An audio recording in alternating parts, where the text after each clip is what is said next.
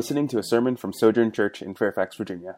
We hope that this is an encouragement to you no matter where you find yourself on your spiritual journey. If you're not already, we would encourage you to connect to your local church. If you'd like to find out more about Sojourn in particular, please visit our website at sojournfairfax.com. May God bless you now as you listen to the preaching of His Word. We're going to be reading um, from Psalm 120 today. So if you have your Bible, if you could turn to Psalm 120. If you don't have a Bible with you today, if you'd like to raise your hand, someone will bring a Bible for you. Um, if you don't have one at home, this is for you to keep. Um, and if you guys would please stand for the reading of God's Word. Again, we're in Psalm 120. In my distress, I called to the Lord, and he answered me. Deliver me, O Lord, from lying lips, from a deceitful tongue. What shall be given to you, and what more shall be done to you, you deceitful tongue? A warrior's sharp arrows with glowing coals of the broom tree. Woe to me that I sojourn in Meshech, that I dwell among the tents of Kedar. Too long have I had my dwelling among those who hate peace. I am for peace, but when I speak, they are for war. This is the word of the Lord. Good morning. Uh, my name is Justin. I'm one of the pastors here at Sojourn. It's good to gather with you. Happy Father's Day to, there goes my water. Uh, happy Father's Day to the dads out there. Uh, this morning, my son Isaac, who's five and a half, said to me, Hey, have a great day, talk good, don't say any potty words when you get up there. So that was my encouragement this morning for Father's Day uh, from one of my kiddos. But man, I'm, I'm grateful to gather together this morning. Uh, as we dive into God's Word, uh, I just want to take a moment just to pray for our time in God's Word, but also uh, to pray for uh, dads in the room. And I know Father's Day for some of you can be challenging for a lot of different reasons. Uh, maybe because you uh, desire to be a dad and aren't currently able to be. Maybe because you've lost your father. Maybe because you have a, a broken relationship with your dad. It can be a difficult uh, Sunday for you. And for others of you, it's a time to celebrate and give thanks for the dad that you have or the fact that you get to be a dad. And so I just want to take a minute as we begin our time just to pray uh, for all of us in that way. So would you pray with me? Father, we give you thanks that we get to come together this morning that we get to come and be together as brothers and sisters in Christ. God, as we look out on a beautiful day, as it has been so far, the heavens declare your glory, the sky above proclaims your handiwork. God, you are holy and altogether glorious. And as we gather together each and every week, it's a gift to us to be able to reflect on that, to be reminded of it, because we need that reminder week in and week out. And so, God, we give you thanks that we have been able to be here today. And God, as we begin to, uh, to open up your word, to, to walk through this psalm, I pray before we get to that, God, that you would just, uh, just encourage and bless the dads in the room this morning. God, I'm grateful for the men in this church that are seeking and striving to be faithful fathers. And God, I pray that you'd encourage them, that you'd equip them in that. I pray they would continue to strive in faithfulness to point their families to Jesus. And God, I pray that the, the men in this room that are dads would be quick to repent of sin before their wives, before their children, and model what repentance and faithfulness looks like. And God, I pray that you'd help all of us to find our identity not in our being a father, not in desiring to be a father, but not yet there. God, I pray that all of us as men would find our identity in Christ. That above and beyond anything else, that we are beloved sons of you, the living God. So may we find peace in that, rest in that. God, I pray for the men in this room that are a part of this church that desire to be a father, but right now are not able to for a variety of reasons. God, would you comfort them? Would you give them peace? Would you help them to trust you with the plans that you have for their lives right now? And God, I also just pray for uh, those of us in the room that maybe are struggling because we've lost a father, or we have a broken relationship with our father, or never really knew our Father. God, would you give grace to my brothers and sisters this morning? That though this may be a time of grief, that we could also celebrate with those that are celebrating in a time of joy. Help us to be that kind of church, that we can rejoice with those who rejoice and weep with those who weep. God, I thank you that now as we open up your word, that you would speak to us. Your living and active word given to us. I pray this morning that you, by the power of your Spirit, would revive our souls through your word, that you would give us wisdom as we open up your word this morning. God, would you shape us and mold us to be more like your Son, our Savior, in whose name we pray. Amen. A few years ago, a friend of mine uh, asked me to come speak at a retreat that he was putting on. And so I was driving to this retreat. It's in Huntington, West Virginia. So that's about six hours from Fairfax. And I had this idea. I was like, you know what I'm going to do on this road trip? I'm going to listen to every album from one of my favorite bands from start to finish. And then on the way back, I'm going to listen to every album from another one of my favorite bands all the way through on the way back. And it was awesome. I mean, driving down 81 and 64, singing at the top of my lungs to these songs that I've listened to for a long time. Listening to music like that for me has always been fun. It's fun because it's familiar. It's fun for me because I know the words to these songs. I can sing all of them over and over and over again. It's fun because it reminds me of different points in my life. And music does that for us, doesn't it? I think God's designed us that way. That music is a part of the everyday uh, part of our lives, whether it's music we listen to, or if you're a musician or a singer, maybe you play, but it's something God's created us to be. Every culture uses and has music as a part of it. And I'm sure all of us have songs from the past that when we hear them, it brings back a lot of different memories. Well, today we are beginning a summer sermon series, and we're going to spend the next few months going through some of what are called the Psalms of Ascent. The book of Psalms is the largest book in the Bible.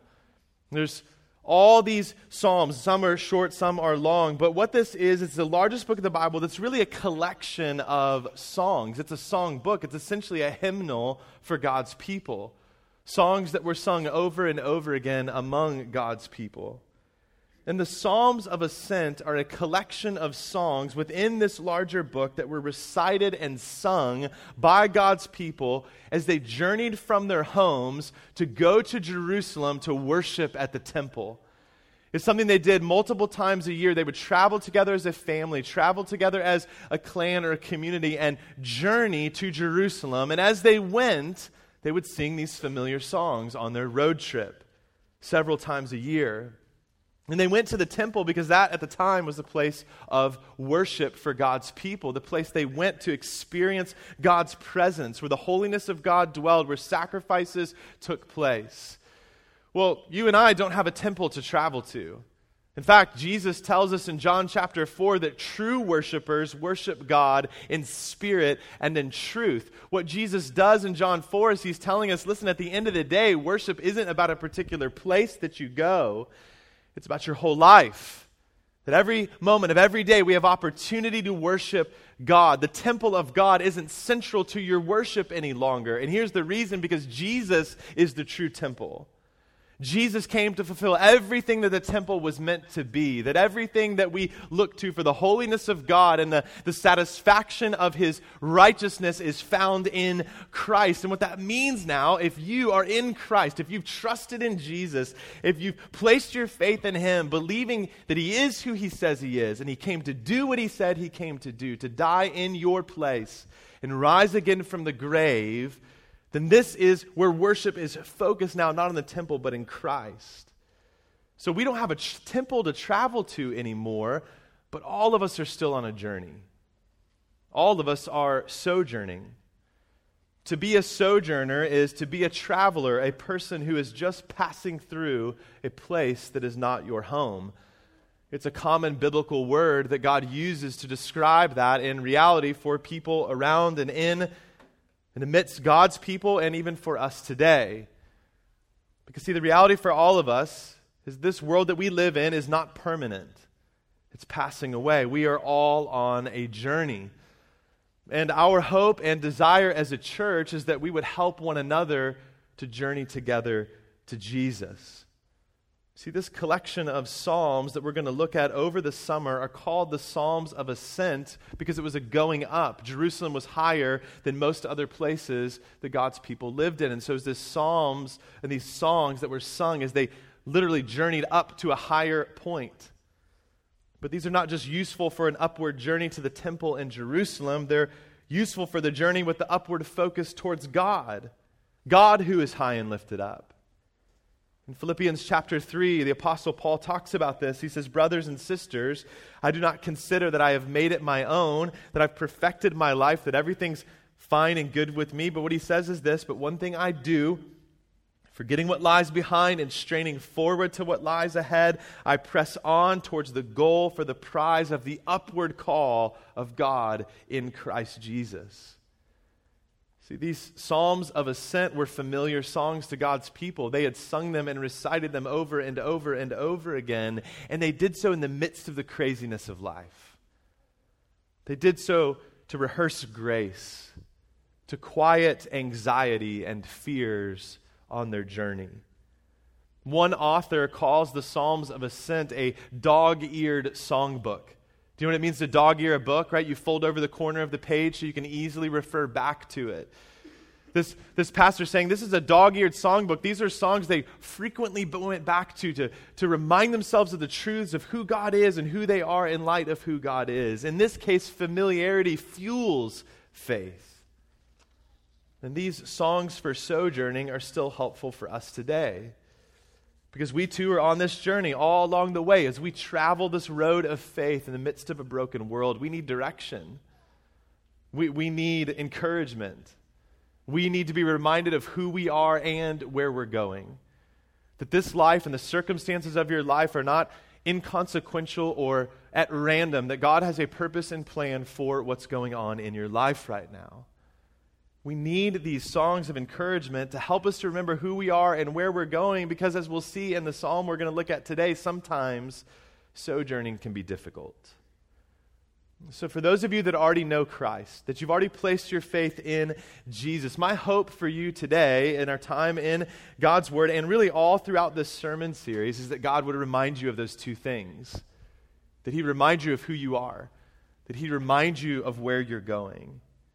And that for some of you, that that'd be through encouragement. For some of you, it'll be through correction. But for all of us, it'll be in love. And for those of you that don't yet know Jesus, I'm glad that you're here this morning. Maybe you came on your own, maybe a friend invited you to gather with us this morning, but I'm glad you're here. And my hope for you is that you also, as we walk through this, would see that this is an invitation for you an invitation to join us on this journey as we walk through these songs of sojourning, and that God would reveal himself to you. That he would reveal himself to you all the more and enable you to see and believe that your only hope in life and death is the one who came to seek and save the lost, Jesus. All of us need him. And so, with that, let's dive into Psalm 120 this morning, and may God bless the preaching of his word today and as we walk through this series over the summer. As we get into Psalm 120, it's important to see something here. The psalmist writes in a way that really uses uh, first person singular pronouns and adjectives, things like I, me, and my. But as he says those in that way, it doesn't mean that those are just for him. These are truths for all of us. See, life with God is both singular and communal in nature. We experience God and walk with God individually, and we experience God and walk with God together as a community. If you are in Christ, God saved you as an individual, but He saved you into a community, into a family of brothers and sisters. And so this psalm declares the perspective of one worshiper in the things that he's experiencing in his life.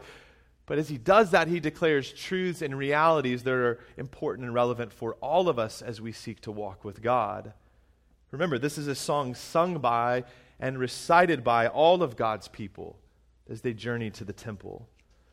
I want to highlight this because you and I live in a hyper individualized culture a hyper individualized culture. We, we live and move among people all the time. Yet, right now, in 2019, loneliness at as, as its highest level it's been maybe in forever. We're constantly surrounded by people, but we often live lives as if we're just by ourselves. And we sometimes think that the world is just about what's going on in our life. We forget that we're a part of something bigger than ourselves. But when we realize this, that we're a part of something bigger than ourselves, that God is in control, that He has a plan for our lives, it not only shapes, how we relate to one another, but also shapes how we relate to God. And as we'll see, it's especially important in light of the content of this particular song for sojourning. As we get into verse 1, the author makes a statement that really provides a, a simple heading kind of statement for this psalm. Look at verse 1 again. It says, In my distress, I called to the Lord, and he answered me. Three simple things right here. A simple heading statement. I was distressed. I called to the Lord. He answered me. And there's something really helpful for us in this. It was in the midst of his distress, his anxiety, his oppressed state, the adversity that he was facing, that he called out that he cried out. He shouted out loudly. This is not a quiet voice or a non emotional request. There's desperation in his plea as he cries out. But look, he didn't just call out to anyone. He calls out to the Lord, to Yahweh, to the God and King, creator and sustainer of all things. And this teaches us something about prayer. There's no pretense in his prayer. There's no posturing in his prayer. The, the writer doesn't come and say, God, look at all the good things I've done for you. He doesn't use fancy language to try and explain himself to God or ask for something. It just says, I cried out to God in my distress, and he answered me. And we can learn something about this in our own life as we come before God. This guy's in a bad spot, and he calls out to the living God with an expectation that he will hear and answer. So let me ask you when you pray, and I hope that you do, that you come before God and know that you can come before Him in prayer. When you come before Him in prayer, do you come with this kind of expectation? Do you believe that God will answer? And you maybe think, well, how do I know if I'm praying with expectation? How do I know if I'm expecting God to answer? Well, expectation comes from believing God, from taking Him at His word. It's, it's a childlike faith. If you've been around kids at any point in time, you recognize like they, they're very uh, willing to ask for anything. There's not a lot of pretense with kids. It's like, can I have this? Can I have that? Can we buy this? Can we go do that? Can we do these things? It's just a constant asking of questions and making requests. They, they have a faith, they have an understanding. Well, if I'm going to want something, then I need to make it known, I need to express that. We have the same opportunity before the Father. That we can come with a childlike faith. We can come in freedom and confidence, knowing that He's good, knowing that He's faithful. Now, that doesn't mean that God's going to answer what you ask for or request in the way that you necessarily want. There's an old Garth Brooks song where Garth Brooks gives thanks for God's unanswered prayers. God doesn't not answer his prayers that are prayed by his people. He just may not answer them the way that you want him to. God's always working, always answering, always working in the midst of his people's life. He isn't Aladdin's genie, he isn't a cosmic ATM. We have to remember who our God is. He's the one who made everything out of nothing, who holds everything together, who rules and reigns in perfect providence and sanctifying sovereignty. That's who our God is. He's not aloof and disconnected and unconcerned with the world or the details of your life. And He may not answer our cries and calling in the way that we want, but He will always be present and attentive. Just like a father doesn't always give a child exactly what they ask for, neither does our good Father who is perfect in all of his ways. But he's always at work for our good and his glory. Men, if we just even stop here, I, I want us to be a church that that whether we're in distress or things are going well in our life, that we are persistently and expectantly praying, believing that God has our best in mind. So, what is causing the distress of this particular prayer's life? We see the content of his prayer in verses 2 through 7. Look at verse 2. It says, Deliver me, O Lord, from lying lips, from a deceitful tongue. He prays to be delivered from lying lips and a deceitful tongue or a slanderous tongue. Now, he isn't praying for personal sanctification, for personal growth. He isn't saying, God, I'm the one that's lying. I'm the one that's deceiving. Would you help me not to be doing those things? Now, those are good things to pray about. if you struggle with lying, if you struggle with being deceptive, what he's praying for is to be delivered from those around him who are lying those around him who are deceiving and slandering. See, the people that he finds himself around are marked by this. They're, they're speaking against him, they're speaking against his people, they're speaking against his God. Have you ever been lied about? Have you ever been slandered? Has someone ever said something about you or to you in a hurtful way? It, it hurts when that happens. It's not fun. You can see why he's in distress. I don't care how spiritually strong you are or how spiritually mature you are, when someone speaks falsely against you, when someone tells lies about you, it, it makes you feel it makes you feel puny. It makes you feel powerless. Almost, I don't know what I'm supposed to do. How am I supposed to defend myself? Am I supposed to defend myself? It just leaves us in a weird place. And the psalmist is feeling that, and he's bringing it before God. And in a moment of prayerful reflection, he asks this question. And this teaches us something about coming before God in honesty. He says, What shall be given to you? What more shall be done to you, you deceitful tongue? He wants to know, like, God, are you going to do anything about this? Is there a consequence for the actions of those that are lying and being deceptive in this way? What are you going to do? He gives an answer in verse 4. He says, This is what will be given to you, lying and deceitful tongue, a warrior's sharp arrows with glowing coals of the broom tree. This was a, a tree that they often made charcoal out of that worked really well to light a big fire. Do you see what he's doing here? What happens when we use hurtful words? They're like arrows. What happens when we lie and deceive and use our language to tear people down or to get our own way? James chapter 3 tells us it's like a spark that sets a forest ablaze. What the author is telling us here is that when you do these things, when you lie and use your words in a hurtful way, the consequence for liars and slanders and deceivers is repayment in like kind from the hand of God. You may not be able to make those things right in your life right now. Maybe someone's hurt you in that way or used their words to tear you down in that way, to lie about you or to you. But you can trust in God. His judgment awaits the liar, His judgment awaits the one who stirs up trouble with their words. And so I hope two things happen in you with that reality. One is that it brings you peace, knowing that God is sovereign and justice will be had.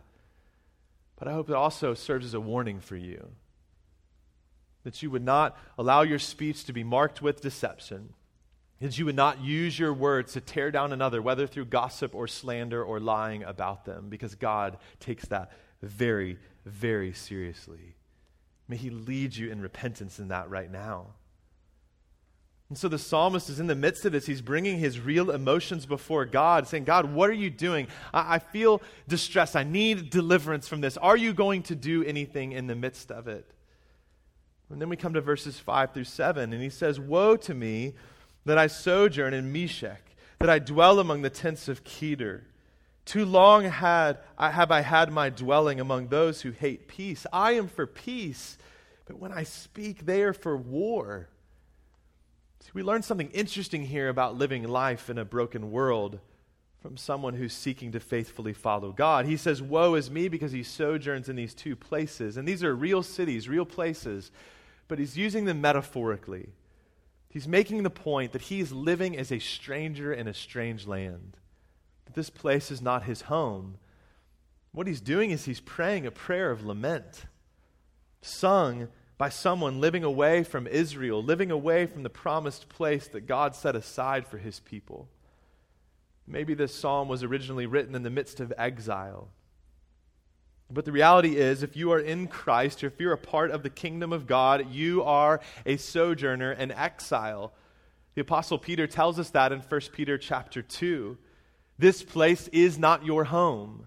Your identity isn't rooted here anymore. Philippians chapter 3 tells us that if you're in Christ, you're now a citizen of heaven. And so we find difficulty in the midst of that. See, why is he woeful about this? Because there's a weariness that comes, a weariness that comes from living in a place and among a people that are set against God and his kingdom. Do you ever feel that way? It's exhausting to live here at times being bombarded constantly with the, the mantra and the, the little mini sermons that our culture preaches at us, telling us where to find our identity, telling us where to find our hope, telling you about where you fall short and how you need to measure up. That's exhausting. It's difficult. I mean, it's okay to admit that living life in a fallen world is hard. It's okay to admit that. We see that in the psalmist. This is where he is. He's weary from sojourning in a place that isn't his home. He wants to be with the king, he wants to be in his perfect kingdom. That's what he means by wanting peace. The Hebrew word for peace is shalom. I mean, it's a word that means way more than just the absence of conflict. A lot of times when we hear the word peace, we just think, well, we're at peace with one another. We, we, there's no conflict uh, in play right now. But the Hebrew word shalom has a much more far reaching definition. It means wholeness or unity. It means it means absence of conflict, but so much more than that. It's the blessings of God, that everything's perfect in perfection, the way that God designed it to be. So, that kind of peace, that kind of shalom is only possible with God. The psalmist desires it, but the people around him hate it. He wants shalom, they want war, they want control, they want division. And this tells us something else that's really important for us to understand as we walk through this psalm, as we walk through this series. It tells us that the lying lips and deceiving tongue are not just about the author as an individual. It's not just that people are lying about him and to him, it's much more far reaching than that. It's about the message that's communicated by culture. See, there's a common lie in our world that's continually communicated to us and has been since the beginning. And it's this that you are good on your own. You are good on your own. And if we place that lie in the context of religion, it comes out as you are able to be good on your own before God. If you try hard enough, if you perform well enough, if you check all the boxes off and do all the things that you think God is calling you to do, if you're able to present all of those things before God, then God will accept you. And if we place that lie in the context of irreligion or humanism, it comes out as you are good on your own and don't need God. You're the sovereign ruler of your life. You need to actually free yourself from the expectations of others including God. But this lie, in either form, is individualistic at its core. The belief that the world in some way revolves around you and your actions, that the primary focal point of your life is not others, and certainly not God, but is you. I mean, no wonder these people the psalmist writes about don't want shalom, but war because they're seeking to assert their own kingdoms. They're seeking to assert their own will on life around everyone around them. They defend their self sovereignty and advance their self interests.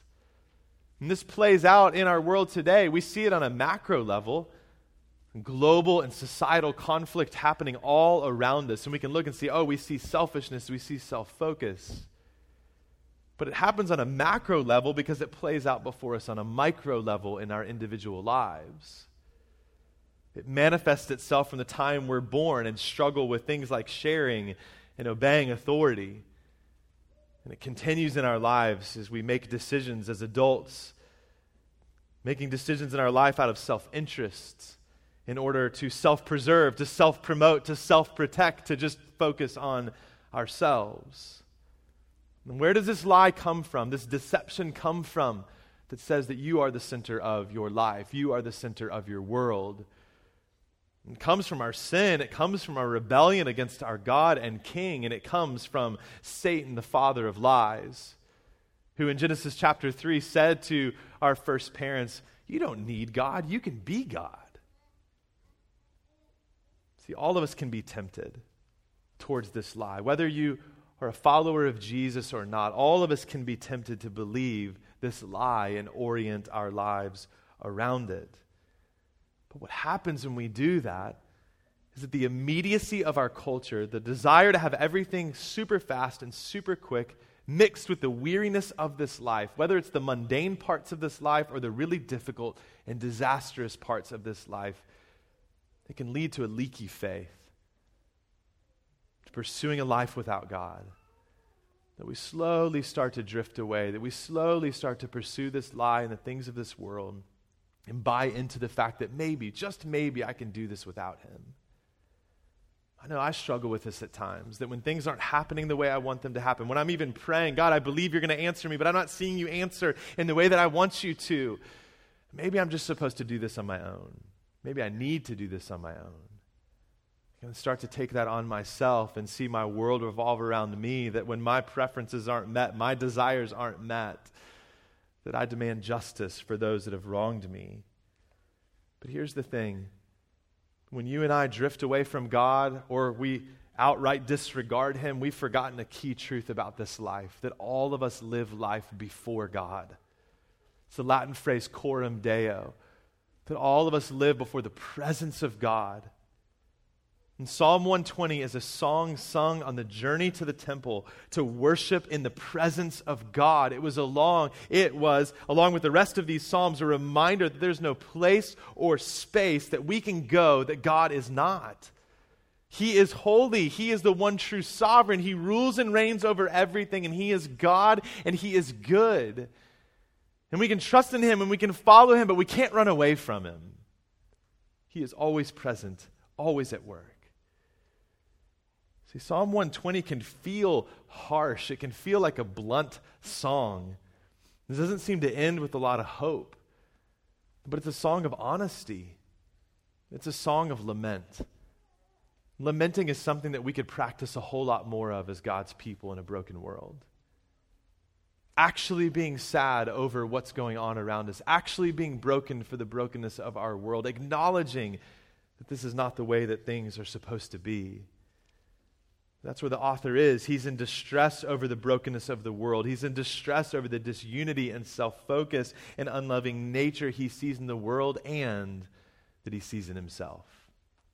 He groans in the now and the not yet. He's lamenting because he's come to this realization that apart from God, there is no hope for rescue, there is no hope for relief, not just from the world, but from ourselves.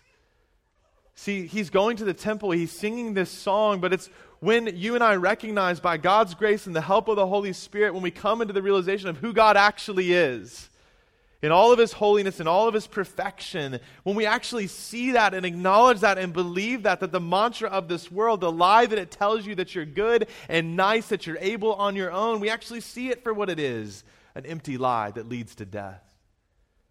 It's when you see God for who He is that you're able to actually see yourself rightly before Him in all of His holiness and all of our imperfection. And it's then and only then that we realize that we also need to be delivered from lying tongues, whether it's of others or of ourselves. Like we said at the beginning, though, we don't journey to a temple any longer. We don't go to this place to, to know the truth, to experience some kind of relief. No, the good news of the gospel is that the truth has come to us. He's come to us as one of us to rescue and redeem us. John chapter 1, verse 14 says this, and the Word, talking about Jesus, and the Word became flesh and dwelt among us. Jesus came to be the temple for us. Then we have seen his glory, glory as of the only Son from the Father, full of grace and truth. John chapter 14, verse 6, Jesus says of himself, I am the way and the truth and the life. No one comes to the Father except through me. What this means is that we need Jesus. He alone can deliver us from all of our distress. Listen to 1 Peter chapter 2. Speaking of Jesus again, it says, He committed no sin, neither was deceit found in his mouth. Jesus doesn't speak with a lying or deceiving tongue. He is the truth, he embodies truth. Peter goes on and says, When he was reviled, when speak, people spoke evil against him, when they spoke falsely against him, what, did it, what does it say? He did not revile in return. When he suffered, he did not threaten but continued entrusting himself to him who judges justly. Why? Because of what he came to accomplish. He himself bore our sins in his body on the tree that we might die to sin and live to righteousness. By his wounds you have been healed. For you were straying like sheep, but have now returned to the shepherd and overseer of your souls. Friends, Jesus endured in truth on our behalf. He knows what it's like to be in the world but not of it. Jesus knows what it's like to be lied about and to. He knows what betrayal is like. Judas sold him out for 30 pieces of silver to be crucified. And his close friend Peter denied him three times, saying, I don't know that man. I have want nothing to do with him. Jesus knows what it's like, and he came to rescue and restore through his death and resurrection out of it. Listen, you will betray someone in your life. You will be betrayed. You'll be betrayed by the lies of this world. You'll be betrayed by someone close to you. There is no one better to come to then than Jesus, who knows what it's like and brings relief and healing in the midst of it. He is our ultimate hope now and forever. The good news of the reality of what Christ has done and what he will bring about is that when he comes again, lying and deception will be left outside of the kingdom. Listen to Revelation chapter 22, verses 14 through 15. The apostle writes Blessed are those who wash their robes, so they may have the right to the tree of life. They may enter the city by the gates, washing our robes, that we're being clothed in the righteousness of Christ, that you've come to Jesus. And then he says this outside of the gates, outside of the new city, are the dogs and sorcerers and the sexually immoral and murderers and idolaters and everyone who loves and practices falsehood. In the fullness of the kingdom of God, lying will be left outside because Jesus will make all things new. And so, what are you and I to do with that now as we wait for Him to come again? What are you and I to do in the midst of the brokenness of this world now? We do what the psalmist does we cry out to God to deliver us. Listen, there's always a way that leads out of distress, and it begins with turning to the deliverer. Whether that's for the first time in your life or for the thousandth time in your life, it begins with turning to the deliverer. See, when the psalmist calls out to God in his distress, when he asks this, asks him to deliver him, he's practicing something that all of us need to do in the midst of our life. He's practicing repentance. He's turning away from his sin, he's turning away from the lies of this world, and he's turning to God in faith. As one author, one pastor writes, he says, the first step towards God is a step away from the lies of the world. It's an acknowledgement in faith that this world is not our home. It's a cry for help in the midst of it But you and I also need to see that repentance is about leaving something, but it develops into an arriving at the greatest thing. That as we turn away from the lies and the deception of this world, that we get to turn to God and we get God. We get Christ, our greatest treasure. And so let me ask have you done that? Have you turned away from the promises, the empty promises of this world, to God to find your hope and your peace and your life in Him? Are you doing it? It's not a one time thing. It's something we have to continue to come before God and say, God, help me to turn away and not believe what the world's telling me, but to trust in you, even if I don't know exactly what you're up to right now. I've shared this before. My family likes to go to baseball games. If you've been around for a while, you probably know that. Outside of Nationals Park, though, there's this interesting little building. There's a trapeze school outside of Nationals Park. Like a school where you learn to be a trapezist. I don't know what the right word is. But, and you can watch people. You can watch people fly from bar to bar and do flips and all the fun things. There's a big net, and it's all in the open there. And you watch people fly back and forth and practice this art. And it's crazy, right? Like somebody lets go of something that's perfectly good and steady to fly in the air and hope to grab onto another bar on the other side of the little netting area. And life right now can feel like that sometimes, like we're in the midst of a trapeze act. We're ready to let go. We think we can let go. And as we fly in the air, we find ourselves in this in between place like, I hope I can grab onto the next bar. I hope I don't just fall. It can feel uncertain at times. I'm not sure what's going to happen. But here's the difference for us the difference for us is when we remember who God is, when we remember what He's up to that our God is bringing redemption, that He's bringing restoration in our life, in our world, in and through Christ. When we remember that, we can persevere in faith. That even when we find ourselves in the midst of uncertainty and difficulty, we can know that God is at work and that He will see us all the way home, even though the road can be treacherous at times. Here again, like we saw in Ruth, life is joy and grief intermingled together. But what Psalm 120 reminds us of is that though life is a journey through a broken world, we can find hope along the way. We can find hope in the midst of the heartache and difficulty. We can find hope because we live before God in His presence, and we can come before Him over and over and over again, crying out to Him, knowing that He hears, knowing that He answers, knowing that He desires to deliver. Go back with me to verse 1 just for a second as we close out here. The psalmist writes, In my distress, I called to the Lord, and He answered me. Do you see what we don't learn. It says God answered, but we don't know exactly how he answered. It reminds me of 2 Corinthians chapter 1. In 2 Corinthians chapter 1, the apostle Paul says that God is a God of all comfort, and he comforts us with a comfort so that we might comfort others in their affliction. But comfort isn't a relieving of all the difficulty in our life. Comfort doesn't mean that everything gets fixed and is made better and right right now. Comfort is peace. It's that inner peace that God gives us because we know who He is and trust Him in the midst of this life, even if we don't know what He's up to. You and I can have peace in God because we know that He delivers. You can have peace in God right now, no matter what has happened, is happening, or will happening, because you know that your greatest deliverance has already taken place or will take place in and through Jesus.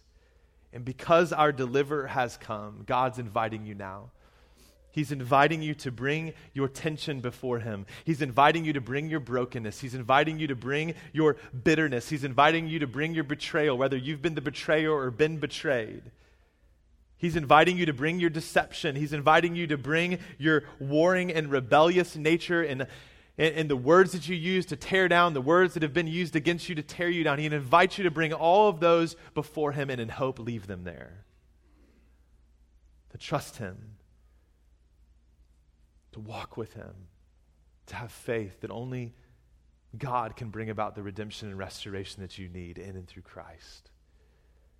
So let's be a church that encourages one another towards that, that uses our words not to deceive, that use our words not to tear down, but use our words to build up, to remind each other of the truth of the gospel, and to journey well together until Jesus returns or calls us home. Psalm 120 and all of these songs for sojourning invite us to practice a long obedience in the same direction. That's what the life of a disciple is, continuing to move forward in the same way, knowing that our God will come again. Finding our hope and help along the way, not in ourselves, not within the resources within us, and not in the empty promises of this world, but finding our hope and help in Jesus the King who has come and will come again. Friends, follow him now. He will be faithful to the end. We're going to come forward now and take communion. And communion is a means of grace given to us by Jesus. It's given to us by Jesus to help us, to trust in him today, to trust in him today as our deliverer as we journey through this life. And we practice it every week. We come forward every week to take communion together because every week we need to be reminded Every week, we need to be refreshed in the reality of who Jesus is and what he's accomplished for us. That in Christ and him alone is freedom and forgiveness and life forevermore. And so, as you come forward this morning to eat the bread, a picture of Jesus' body broken for you, and to drink the cup, a, a picture of Jesus' blood shed for you, may God give you grace to throw off the lives of the world, those lies that have been said about you, to throw off and lay down deception in your own life. May God give you grace to persevere in faith, knowing that He hears you, He cares for you, and He will come again to make all things new. And for those of you that don't yet know Christ, I'm so glad again that God brought you to gather with us this morning. I'll just ask you not to come forward to partake of these elements. Instead, I want to invite you as you sit in your seat to take Christ this morning. That you turn to him in faith, that you'd cry out to him right now, God, deliver me from my sin and save me. And if you want to know what it looks like to know Christ and follow Christ, there's a bunch of people in this room that love to journey with you in that. That's why we're here. so we can help one another to walk faithfully with our Savior. For those of you that will come forward, there's tables in the front or the back. Come forward whenever you're ready. Tear off a piece of bread, take a cup to drink, and what Christ our Redeemer has done for you will be spoken over you today. Let's pray. Father, we give you thanks for this time to come before you, to receive from you your word. And God, I pray that you, the God of all comfort, would comfort us in the midst of our distress. God, would you deliver us this morning wherever we need deliverance? And I pray that you lead us to repentance where we need to repent. Lead us away from lying. Lead us away from the lies of this world. Lead us again to faith in you, our faithful one. God, I pray that you would deliver us today. May we find peace and experience peace in you and you alone. And as we do that, may we go out to the world around us to make much of the name of Christ. God, we thank you for the opportunity to gather together this morning. Root us in you. May you be the anchor of our souls. We pray this in Christ's name. Amen. Thank you so much for listening to this sermon from Sojourn Fairfax. If you have any questions, please feel free to email us at info at sojournfairfax.com. Go in peace.